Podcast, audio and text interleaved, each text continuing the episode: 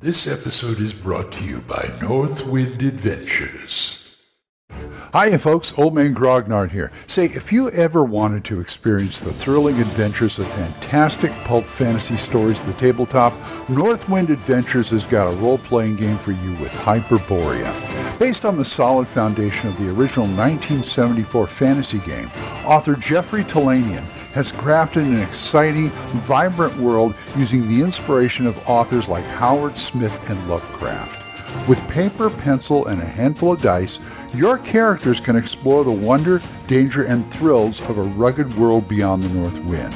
Explore dungeons, fight off monsters mundane, fantastic, and alien. Discover lost civilizations, battle mighty wizards, evil cultists, vicious warlords, and more. With 26 classes to choose from, your characters can quickly find fortune and glory on the road to high adventure, all in the land of Hyperborea. From Northwind Adventures, you'll find it at hyperborea.tv.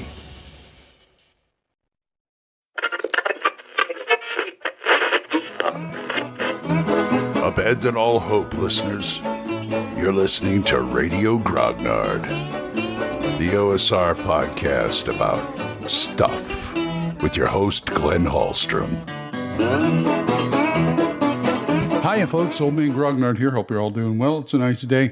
I, I want to talk about pacing a bit because uh, I've I've had this happen before, and I'm not really concerned with the long campaign. Something that goes on too long, like I talked in a previous a previous podcast. But I want to talk about when when you need the padding. This happened to me last year at North Texas RPG Con uh, 2022. And I ran a gangbusters game and I had a five hour slot. Good. Okay, the game lasted an hour and a half, maybe two hours, because we got to the climax too soon. Okay? And it just happened. In fact, my grandson pointed that out. It's like, wow, that was a short game. I said, oh, oh really? Oh, yeah. It just sort of happened because they got to the climax and boom. There's another thing about that um, where the climax isn't really the climax. I've had that happen before.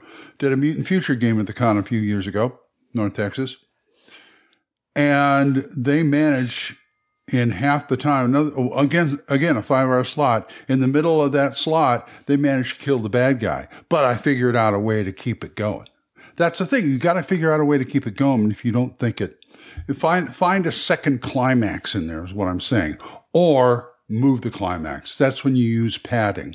I've used that on a game before. I had a gangbusters game where the, it was just going a little, the pace was a little off, so I added an extra encounter, and that seemed to do the do the trick. Um, and so there's that. Um, you can always remember anything in the story, you, any anything in the in the game you can move. You can always move the climax back or forward, back. Just pat, you know, add another encounter or so. But you got the thing is you got to make it seem like it's not padding, because what I did was I looked at the, the I, first of all on the gangbusters game, I looked at it and thought, okay, these guys are going to get here too soon. So let's add this other encounter in the parking lot of a roadhouse outside of town with the gangsters. And it resulted in a chase, which was perfect. And, you know, they, we ended, we ended when I thought we should end. Uh, last year, I should have padded it out a bit because I had other things to do for them. I mean, it was a circus, you know, and I hit the climax too much.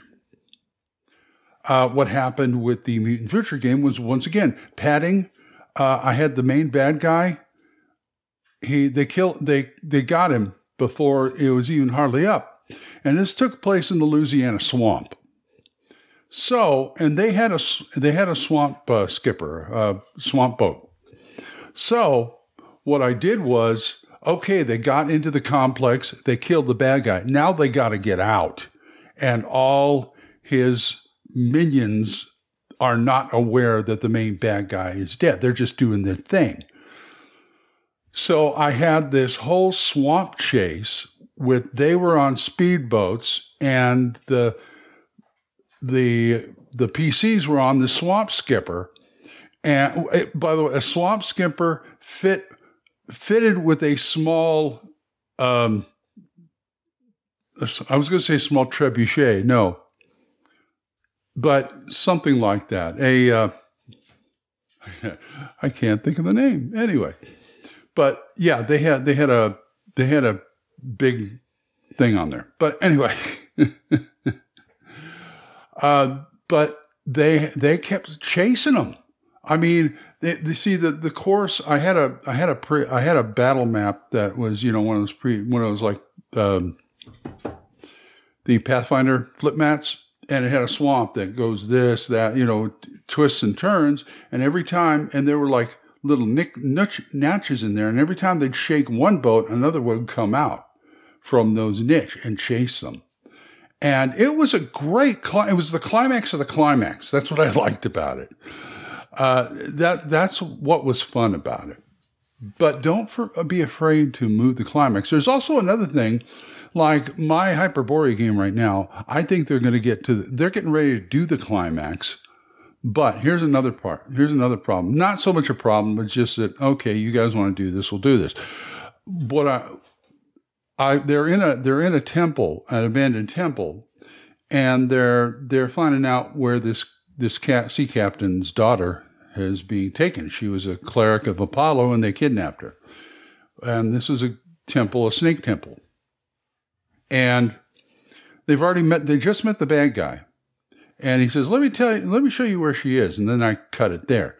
So they're going to take care of the bad guy probably at the top of the session. But then they look at the map and they go, oh, we want to explore the rest of the dungeon. Fine by me. I figure I let them walk around, see if they clear out everything, and it really gives me a chance to come up with something else for a climax, another climax, which to me is the this is bonus for me. You know, I'll let them go, and it's like, okay, I can put these things together. There, boom, okay, I got something and I hope my players aren't listening, but you can do that too because a lot of times the players will want to.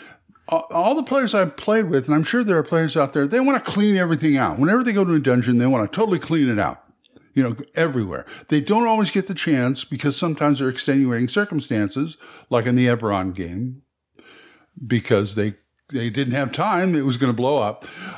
So there, there's that. And to me, that is a great opportunity to craft something within that scenario, within that adventure.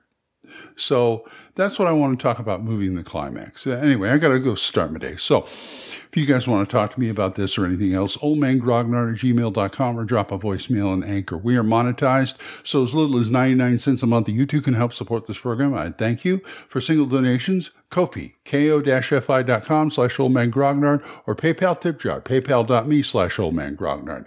Let me thank these people who do give to me monthly. Jonathan, Oliver, Gilbert, Juan Carlos, Daniel, Dan, Benjamin, Jason, John Allen, Aaron, Michael, Randy, and Joe. Thank you very much, guys. For other good podcasts, there's Dan Griggs, the Yung, Y-U-N-G, Yung Grognard podcast podcast, Kevin at the Red Caps podcast, Daniel Norton's Bandits Keep podcast, Randy and Joe's Biggest Geekus podcast, Big John Allen Large's The Red Dice Diaries, and my friend Erik Tenkar's Tavern Chat. So, until I see you folks next time, keep the dice warm and I'll talk to you later. Bye bye. Questions? Comments? Send them to oldmangrognard at gmail.com. We'll see you next time when Radio Grognard is on the air.